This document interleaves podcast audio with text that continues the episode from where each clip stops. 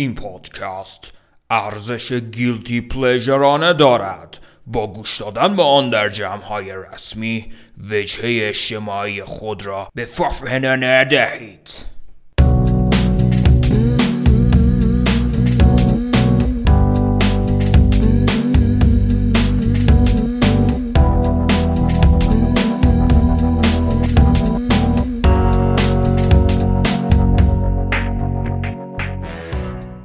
سلام، من پالمنترا کاسروف، اما شما به یکی دیگه از اپیزودهای پادکست بزم با بوکوفسکی گوش میکنید.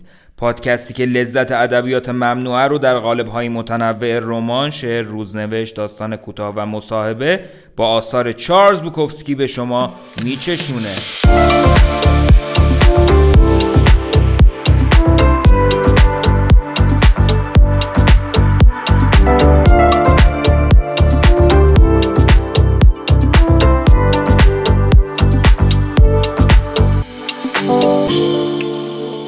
اپیزود امروز که در تاریخ هفدهم مرداد سال دو ضبط شده، از زیر مجموعه مصاحبه و قسمت دوم و پایانی مصاحبه سیلویا بیزیو از مجله تایم با بوکوفسکی تو سال هزار و نهصد و هشتاد و دو.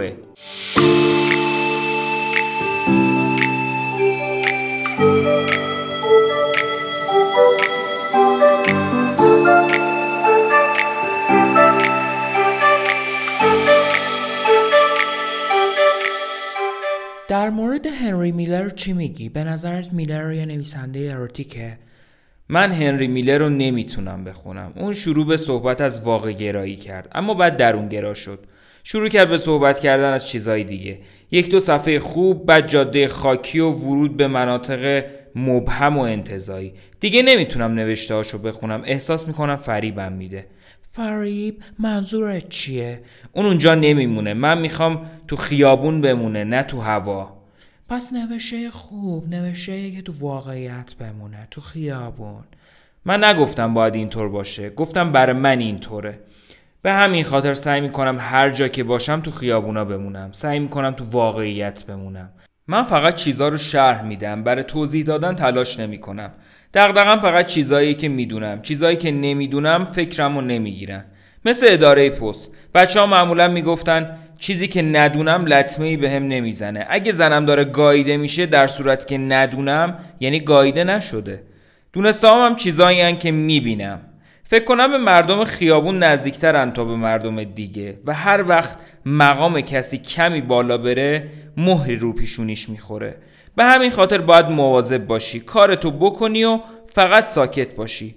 فریادهاتو روی کاغذ بیار، اما نزار زیاد دیده شی. به این فکر کن چه چیزی بین یه نفر آفرینشگر و کسی که به اون آفرینش گوش میسپره یه نوع جادو تولید میکنه. اغلب فکر میکنم جادو تو کسیه که خودشو از جمع منزوی میکنه، نه تعمدی.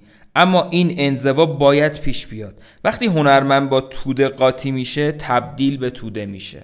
بهترین تعریفی که یه خواننده مذکر از تو میتونه بکنه چیه؟ و بهترین تعریفی که یه خواننده مؤنث میتونه بکنه؟ خواننده‌های مؤنث همه به هم شبیهن. وقتی شعر خونی دارم جلو میان و میگن میخوام بهت بدم. مردا اینطور نمیگن معرکه شما. بنابراین خواننده‌های زن کمی بیشتر برام هیجان دارن. فکر کنم مردا بیشتر دوستم داشته باشن. همیشه تو کتابات لذت‌های جنسیت می‌نویسی، اما چیزی درباره زنی که با شما عشق بازی می‌کنه نمی‌دونیم. خب البته با لذت‌های خودم شروع می‌کنم. اگه چیزی باقی مون مال اونا. وقتی که ارضا میشم کار تمومه. ده ثانیه و تموم. بعضی وقتا تنها سه یا چهار ثانیه طول می‌کشه و هیچ وقتم از پیشنوازی خبری نیست. همه این ماجرا اینه، تموم میکنم، میذارم خارج شن که بتونم تلویزیون تماشا کنم. کاری که من میکنم همینه.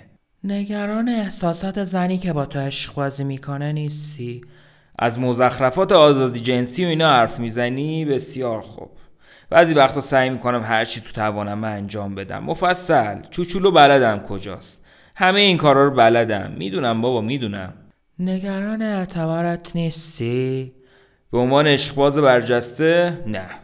اگه کارای منو دوست نداشته باشن، میرن سراغ یه مرد دیگه. کاری که معمولا میکنن. پیشنوازی هم بمونه برای همون مردا. این درسته که بعد از چند سال مجردی شروع کردی به نوشتن زنان؟ چند سال؟ باید ده دوازده سال از آخرین باری که سکس داشتم میگذشت. آدم نیاز داره اسپرماشو باز تولید کنه. یا شاید فکر کنم همیشه میدونستم که دردسر زنا از هر چیز دیگه‌ای بیشتره. اما ناچار شدی از این تجربه بگذری و شروع کنی دوباره به خوابیدن با زنا.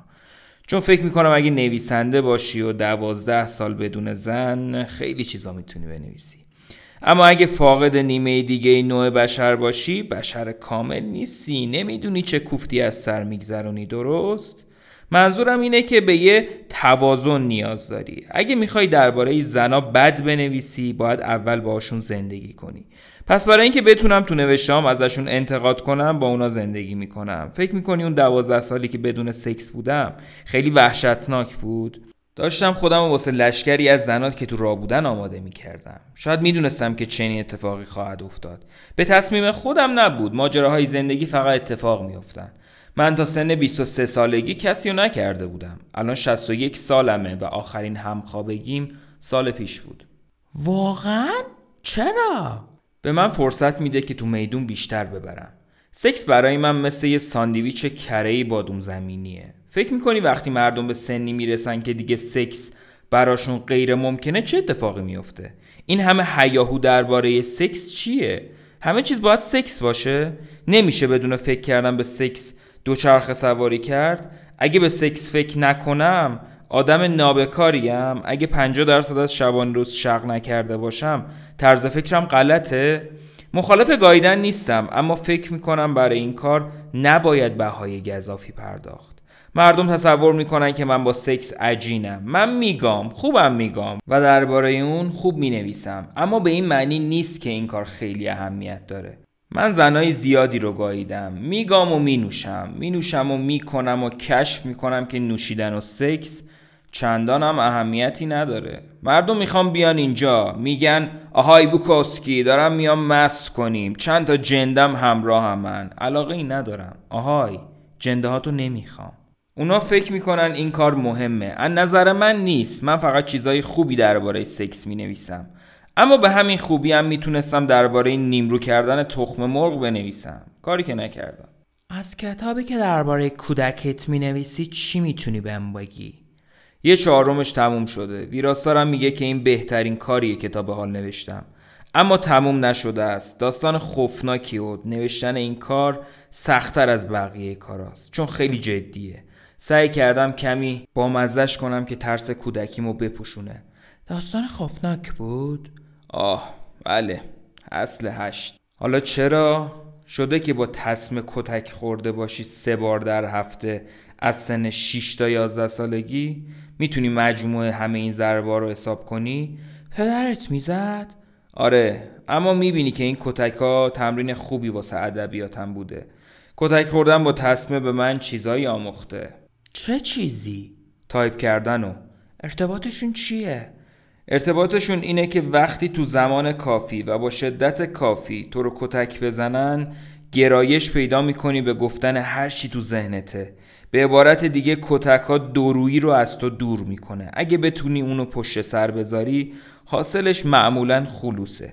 کسی که تو کودکی شدیداً تنبیه شده، پس از طی این دوره میتونه بسیار قوی شه. بسیار خوب و یام زناکار، قاتل، یام کارش به دیوونه خونه بکشه و تمام مسیرها رو گم کنه. با این حساب میبینی که پدرم یه آموزگار بزرگ ادبیات بود. اون معنی درد رو به من آموخت، درد بی سبب. احیانا به این دلیل نیست که تو انزوا می نویسی و با مردم ارتباطی نداری؟ و اصلا به همین دلیل نیست که می نویسی؟ در واقع هیچ کس نمی دونه چرا نویسنده شده. من فقط میگم که پدرم تو زندگی به من درسی داد. جنبه واقعی زندگی و مردم رو بهم نشون داد. و این مردم زندن. هر روزی مردم رو در حال رانندگی تو بزرگراه‌ها می بینم. چجور مردمی؟ من توی خط ثابت تو اتوبان پشت سر کسی میرونم. با سرعت هشتاد کیلومتر تو ساعت میره. دور و برش میچرخم. سعی میکنم ازش سبقت بگیرم. اون سرعتشو به شصت میرسونه. من سرعتمو به شصت و پنج میرسونم و اون پدال گازو تا ته فشار میده. در نوع بشر چیزی هست بسیار حقیر، بسیار گزنده. من اونو از روی رانندگیشون تو اتوبان میبینم. اگه کسی بخواد از من سبقت بگیره، سرعتمو کم میکنم و میذارم بره. روی نوع بشر نمیشه حسابی کرد. همیشه احساساتت به همین منوال بوده؟ تغییری نکرده، هیچ تغییری توش ندیدم. توی یکی از شعرام می نویسم انسانیت چیزی که از ابتدا وجود نداشته. دلیلی برای تغییر دادن این سطر به دست نیاوردم. تصور می کنم زیاد مطالعه کردی. تو سنین پانزده تا بیست و چهار سالگی باید یک کتابخونه کتاب خونده باشم. شامم کتاب بود. پدرم همیشه ساعت هشت شب میگفت چراغا خاموش. میخواست ما شبا زود بخوابیم و صبح زود بیدار شیم و بریم دنبال زندگی و هر کاری رو داریم به خوبی انجام بدیم. فکری که کاملا مزخرف بود. اینا رو میدونستم، اما کتابا به مراتب از پدرم جالب تر بودن. در واقع نقطه مقابل پدرم بودن. کتابا روح داشتن، وسوسه داشتن. خلاصه وقتی پدرم میگفت چراغا خاموش، چراغ کوچیکی رو به تخت خوابم میبردم. زیر پتو قرارش میدادم، مطالعه میکردم. اون زیر خفه و گرم بود، اما هر ورقی که میزدم برام لذت بیشتری داشت. انگار مخدر بود. دوستام زیر پتو سینکلر لوئیس و دوس پاسوس بودن. نمیدونی اینا چقدر برام معنی داشتن. انسانای جادویی بودن و حالا وقتی که کارهای همونا رو میخونم به نظرم میاد که اونقدرام خوب نبودن. هیچ وقت نویسنده های دیگر رو میبینی؟ چرا باید این کارو بکنم؟ چی داریم برای گفتن به هم؟ حرفی برای گفتن وجود نداره. اون چه هست فقط کاری که باید انجام شه. صحبت کردن با نویسنده های دیگه به نوشیدن آب تو وان شباهت داره. هیچ وقت تو وان آب می نوشی؟ معلومه که نه. من تو وان شراب می نوشم. برای کسی از نویسنده های معاصر احترام قائل هستی؟ یک دو نفر هستن که بهتره وقتی مستم اونا رو نبینم. اکثریت اونا درباره کاراشون حرف میزنن. هیچ وقت نمیگن دیروز دست زنم شکست. چیزایی میگن نظیر این که مثلا دارم روی یه غزل کار میکنم یا دارم میرم نیویورک. حرفاشون بازاریه. کتاباشون چطور؟ من نه لباس پوشیدنشونو میپسندم، نه کتاباشونو، نه کفشاشونو. آهنگ صداشونو دوست ندارم. بالا آوردنشونو بعد سه گیلاس مشروب دوست ندارم. نویسنده ها موجودات پستی هن. لوله کشا بهترن. فروشنده های ماشین دست دوم بهترن. همه اینا انسانتر از نویسنده جماعتن. نویسنده ها فقط وقتی پشت ماشین تحریر میشینن انسانن. بعد اون میتونن خوب باشن یا حتی استثنایی. حالا ماشین تحریر رو ازشون بگیر، از یک کیر کمتر میشن. و من نویسندم. با این حال درباره خودت اینجوری فکر نمی‌کنی. نه، کار تو کارخونه منو اهلی کرده. من تا سن پنجاه سالگی نویسنده نشده بودم، بنابراین فرصت اینو داشتم که تو میدون دیگه از هستیم زندگی کنم. زندگی کمکم کرد تا خودمو نجات بدم. میتونم از لغت معقول استفاده کنم. عادی یه جوریه، به نظر لغت درستی نمیاد. منظورم اینه که به من یقینی داده. سادگی. آره، سادگی لغتی بود که دنبالش میگشتم. از چه موقع تغییرات تو زندگیت پدید اومد؟ دوره اداره پست و زنان کی به سر رسید؟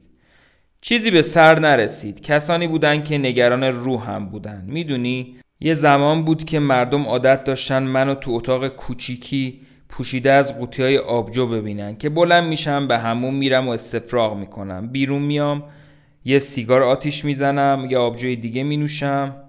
آره، اونا فکر میکردن روح دارم. و شرط میبندم با دیدن اون اوضاع ناگوار و بیمار تو کلی راضی میشارن. این تصوری که مردم از هنری چیناسکی دارن. اما برای اونا روحی داشتم، روحی که برای خودم هم دارم. خیلی هم خوب اینو میفهمم. پسر کله شقی بودم، الان نرمم، با حالم، لبخند میزنم. فقط میخوام با زنی محجوب زندگی آرومی داشته باشم. با هم مشروب بنوشیم، تلویزیون تماشا کنیم، حرف بزنیم و قدم. یعنی همه اون زنها دیگه تو زندگیت نیستن؟ من اینو نمیگم. اساسا من همیشه ابلهی وفادار بودم نسبت به همه زنایی که با من زندگی کردن. حتی یه جنده حس ابلهانه وفاداری و درستکاری داشتم و امیدوارم همه داشته باشن، چون این کار زندگی رو آسونتر میکنه. به نظرت منشأ این وفاداری چیه؟ به نظرم خیانت دیگران، زشتیش. نمیخوام اولین دروغگو باشم. من نمیدونم منشأ این حس چیه. من مذهبی ندارم. اگه به انتخاب خود آدم باشه، خوب بودن بهتر از هر چیز دیگه بودنه. مجبور نیستی مسیحی باشی. اجباری تو کار نیست. خوب بودن مفهوم ساده‌ایه. اگه من خوب باشم احساسات دیگران بهتر میشه. از طرف دیگه آدمای شیطان صفتی که اصل هستن و تو میدونای دیگه میتازن رو هم تحسین میکنم. اما مردم شیطان صفتی که دوست دارم اونایی نیستن که به یه نفر خیانت میکنن، بلکه اونایی هن که خودشونو از باور نادانا میبرن و یه روال فکری تازه رو در پیش میگیرن. بین دوتا آدمی که همدیگر رو میگان و کسی که با یه مفهوم اصیل جهانی رو میگاد تفاوت وجود داره. هر آدمی که مثل هیتلر قوی باشه قرنها مورد نفرته، اما مردم دربارش حرف میزنن، فیلم‌ها در موردش میسازن و خیلی دیرتر از نام کسایی که برای غلبه بر اون تلاش کردن از وجدان بشریت پاک میشه. به این دلیله که رخنه کردن تو کانون اخلاق درک عمومی خایه میخواد. به نظر من خوبه اگه بتونی این کارو تو مقیاس بزرگ بکنی. مقیاس بزرگ اینه که بتونی همه بشریت رو افشا کنی و بکشی، اما دروغ گفتن به شخصی که با تو زندگی میکنه تو این قیاس نیست، چون این کار جیگر نمیخواد و جلوی شهامت و اصالتت رو میگیره. قبلا گفتی که مذهبی نیستی، مگه توی خانواده کاتولیک بزرگ نشدی؟ آره، و به تجمع کاتولیکان میرفتم، اما نه به خواست خودم. یه وقت که رو به موت بودم کشیشی آوردن تا مراسم مذهبی رو به جا بیاره. گفت توی درخواستت نوشتی کاتولیک هستی، میدونی که وقت مرگ نمیتونی حرف بزنی. گفتم پدر، فقط به خاطر این بود که نمیخواستم بابت بیدین بودم بازخواستشم. فقط به خاطر این نوشتم کاتولیک، دست خودم نبود. من واقعا کاتولیک نیستم و اعتقادی ندارم. اون رو من خم شد و گفت پسرم، یک بار کاتولیک همیشه کاتولیک. گفتم آی نه پدر، درست نیست، لطفاً برو بذار بمیرم. از مرگ میترسی؟ کی؟ من؟ ابداً. یک دو بار به مرگ خیلی نزدیک شدم، ازش نمیترسم.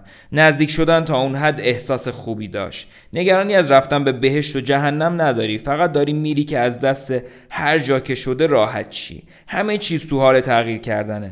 اونا فیلم جدیدی رو نمایش میدن، هر چی باشه خوبه. وقتی سی و پنج ساله بودم تو بیمارستان عمومی داشتم منو مرده اعلام میکردن. نه مردم، از بیمارستان مرخص شدم. به من گفتن اگه بازم مشروب بخورم میمیرم و اولین کاری که کردم رفتم به یک بار بود و نوشیدن یه آبجو، نه ببخشید دو تا آبجو. این یک جور بی‌اعتنایی به زندگی نیست؟ نه، یه جور بی‌اعتنایی به همه کسایی بود که به من دروغ گفته بودن. مرگ خوبه، در واقع خوب و بد نداره. میدونی چی بهش میگن؟ طولانی ترین سفر. زندگی با کسی که دوست نداری و با اون باشی بدتر از مرگه. هشت ساعت کار تو جایی که ازش نفرت داری بدتر از مرگه. شنیدم که کتاباتو تو چند دانشگاه تدریس میکنن. از کتابات استفاده میکنن، شعرها و هزار پیشه رو. چه حسی داری؟ حس خوبی ندارم. معنیش اینه که به اندازه تدریس شدن بی خطری. اگه اینطور میگن فکر کنم بهتر باشه یکم گازو بیشتر بگیرم. نمیخوام مردم به من برسن، بین خودم و اونا فاصله زیادی میخوام. گهگاهی میری به دانشگاه ها و هر از گاهی یه شعر خونی. معمولا هر روز چی کار میکنی؟ از خواب بیدار میشم، میرم میدون اسب سواری، خسته بر میگردم، خسته تر از این که بتونم تایپ کنم. بعد لیندا فروشگاه بر میگرده و خسته است. همینجا میشینیم. بعد من میگم خب باید یه چیزی بنوشیم. بعد شام اون به حساب فروشگاهش میرسه، من میرم طبقه بالا شروع میکنم به نوشتن. هر روز به همین منوال. اگه بپرسی هنوز نوشتهام خوبن؟ بله، هنوز خوبن. به نظر میاد که میدان اسب سواری تنها چیزیه که در تبیینت از جهان از قلم افتاد. به یه بیان دیگه داری میگی که دیگه تو خیابون نیستم و تو میدونم. نگران روحمی؟ فکر میکنی چه چیزی تغییر کرده؟ زندگی کردن توی خونه بزرگ و داشتن یه ماشین خوب؟ به نظر من تغییر بزرگیه. همین که صبح از خواب بیدار بشی و بدونی چطور باید اجاره خونه رو بپردازی. چه فرقی میکنه؟ کسی که این دغدغه رو نداشته باشه خاطر جمعیشو به تجمل میبخشه، کسی که داشته باشه به داشتن دغدغش ادامه میده. اگه به چیزایی که از سال نوزده هفتاد و نه به این طرف نوشتم برگردی و نگاه بندازی میبینی که موفق شدم یا نه. حدس خودم اینه که شدم، اما شانس خوب من تو این بوده که وقایع زیادی اتفاق افتاد خیلی دیر و فکر کنم اگه تو سن شصت سالگی هنوز اونقدر عاقل نباشم که اینو بدونم، خیلی کم میدونم. اگه کم بدونم، حقم اینه که موفق نشم. باید دید. Make love, don't fight. Let's fuck tonight. ممنون از توجهتون. لطفاً و اگر دوست داشتین شیر کنین، سابسکرایب کنین، کامنت بذارین و تا درودی بدرود دیگر.